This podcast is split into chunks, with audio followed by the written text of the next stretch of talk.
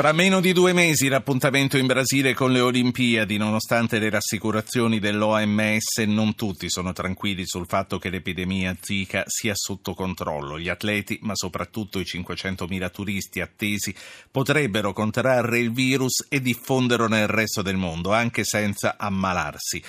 Pasquale Patrizio è uno dei tanti cervelli italiani che si sono trasferiti negli Stati Uniti, dove dirige il centro di fertilità dell'Università di Yale. Pasquale Patrizio è tra i 125 scienziati che hanno chiesto lo spostamento dei Giochi Olimpici. Eh, buonasera, dottore. Buonasera. È un'impresa impossibile quella di spostare i Giochi Olimpici. Lei ha firmato sapendo che ben difficilmente tutto ciò accadrà, o no? Eh, no, lei ha, lei ha, perfettamente ragione, però eh, il gioco valeva eh, la candela perché il rischio eh, è potenzialmente molto grosso per la salute, per la salute globale, quindi non ci, ho pensato più di, più di tanto nel, nell'apporre la mia firma al documento. Ehm, lei ritiene che eh, comunque si vada avanti, che l'OMS sia per andare avanti perché comunque business is business e the show must go on o semplicemente perché ritengono di avere dei dati sufficienti per poter dire che tutto è sotto controllo? Guardi, per quanto riguarda eh, avere dei dati sufficienti, non credo che possono, possono darci questa certezza perché ogni giorno eh, si, si, apprendono nuove, nuovi casi e eh, nuovi modi di comportamento di questa, di questa eh, malattia abbastanza insidiosa causata dal virus Zika. Quindi su, questo non, su quest'ultimo eh, punto non ci conto tanto. Per quanto riguarda business is business and the, the games goes on, e questo certamente sono tantissimi interessi commerciali, politici su, su questi giochi, quindi è chiaro che questo ha un ruolo molto importante, non dovrebbe perché quando si parla di salute eh, a livello mondiale credo che questo valga, eh, dovrebbe essere al primo posto, ma purtroppo lei ha ragione. Sì. Professore, eh, le Olimpiadi e la richiesta di spostarle sono state anche un pretesto per avere da lei, che è uno dei massimi esperti negli Stati Uniti, che dirige il centro di fertilità dell'Università di Yale, di avere da lei delle notizie eh, precise. Innanzitutto su che cosa significa ammalarsi di Zika e per chi, perché se mi ammalo io è una questione, se si ammala una giovane donna è un'altra. E poi quali sono i rischi reali del, del contagio e chi porta in giro questo virus. Ecco, la mia partecipazione è stata appunto eh, indotta dalla, dalla, mia esperienza di, eh, di medico ginecologo, ma soprattutto di medicina della riproduzione e soprattutto di vedere tante pazienti che eh, per un motivo o l'altro erano interessate a sapere ma con quali sono i miei rischi se viaggio nelle zone eh, in cui ci saranno le Olimpiadi, ma anche nelle altre zone caraibe, eh, eh, Caraibi, perché in effetti oggi, e questo è noto, che Rico sia in Colombia e, eh, e in alcune altre zone messicane ormai il virus Zika c'è, i bambini nati con eh, questo problema di microcefalia ci sono, sono nati. E, ed addirittura di oggi eh, o di ieri devo dire che eh, anche negli Stati Uniti il, il Center for Disease Control, la CDC, ha appunto detto che ci sono adesso delle prove che anche negli Stati Uniti ci sono state tre donne che hanno eh, partorito dei bambini con eh, microcefalia e eh, altre tre, quindi sei, che sono state infette che sì. purtroppo la loro, la loro gravidanza si era interrotta. Quindi anche se sono state infette in, in paesi dei Caraibi, eh, non, nonostante sono, sono, sono, casi che sono venuti qui negli Stati Uniti. Senta, ehm, guardi, noi stiamo dando per scontato che, che, chiunque ci ascolta abbia ben chiaro che cos'è e che cosa provoca il virus, anche se dalle sue parole si è capito molto. Chi si ammala di virus, se è una donna in stato di gravidanza, mi corregga se sbaglio, rischia di mettere al mondo un bambino con microcefalia. Che cosa significa nascere con microcefalia? Che aspettative ci sono di vita, sia in quanto alla lunghezza di vita, sia in quanto alla qualità della vita?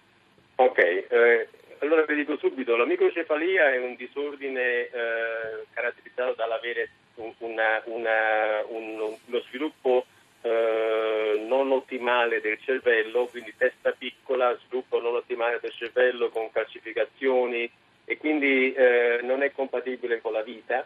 Uh, e inoltre quello che voglio dire uh, a lei e ai telescoltatori è che c'è, c'è, molta incognita sui danni neurologici che questo virus può comportare, perché per esempio ci sono anche delle malattie che al momento non sembravano essere connesse al... Danni neurologici nel portatore o nel feto e nel bambino?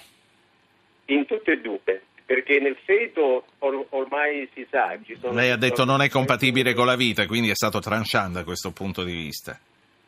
Però ci sono adesso anche dei danni nella, nella persona che per esempio uh, può essere affetto dalla sindrome, un'altra sindrome neurologica che si chiama la sindrome della paralisi uh, di Guillain-Barré dove eh, è una paralisi temporanea nella maggior parte dei casi, però stiamo imparando adesso che ci possono essere delle ripercussioni anche per esempio eh, su, eh, a livello degli occhi, a livello eh, dell'udito. Quindi stiamo ancora imparando eh, quali sono i danni reali che questo virus... Questo per qualsiasi individuo, sia donna sia uomo, individuo. qualsiasi età, sì.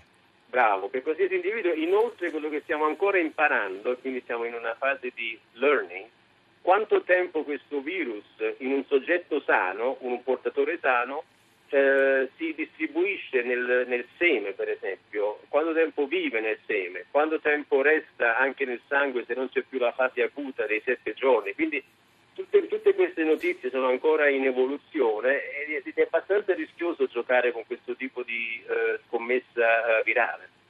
Quindi è meglio non andare, sia per i turisti eh. sia per chi gioca, eh, mh, mm, ma non ci crede che non ci andranno. Senta, in Europa ci sono stati casi, com'è lo stato della diffusione dell'epidemia in Europa?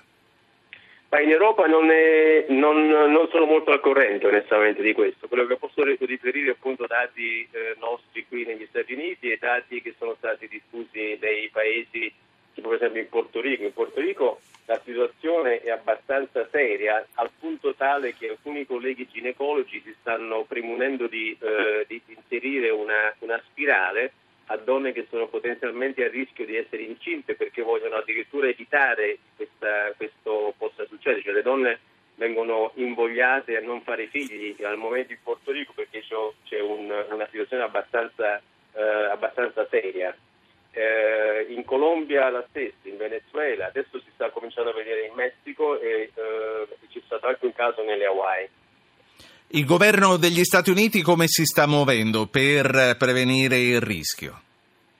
Ha stanziato eh, eh subito 600 milioni di dollari, anche se la richiesta era di 1.1 eh, billion e questi soldi che sono stati stanziati prontamente per far sì che, la, eh, che il centro di eh, controllo, di Control abbia subito una squadra di operatori che si rechi subito nelle zone in cui viene descritto un caso che è stato eh, infettato qui negli Stati Uniti, quindi sono, sono, lì pronti a partire per poi debellare questi, questi focolai eh, però eh, la, questi soldi che sono stati liberati adesso erano soldi che erano inizialmente stati stanziati per il virus Ebola, non so se si ricorda. Certo, come no. Quindi non sono stati usati per l'Ebola e sono stati quindi di pronto utilizzo per mettere su queste squadre di eh, agenti che, eh, della salute. Senta. È, è, proprio mm, per andare a finire la nostra conversazione, perché fra due minuti poi passiamo la linea alla partita. Questa sera abbiamo la diretta di Spagna-Turchia. Dicevo, lei ha citato l'Ebola e ci sono state tante altre epidemie che hanno destato un grandissimo allarme, che hanno destato paura. E mm, poi eh, tutto si dimentica. Lei mi ha chiesto se mi ricordavo che c'era stato Ebola. E quindi mh, mm, un po' l'opinione pubblica potrebbe essere portata a pensare che anche eh, questi, questi allarme che voi date possano essere finalizzati ad altro, a raccolta fondi, a, ad, ad, influenzare le politiche. Eh, lei ci può rassicurare che non è così?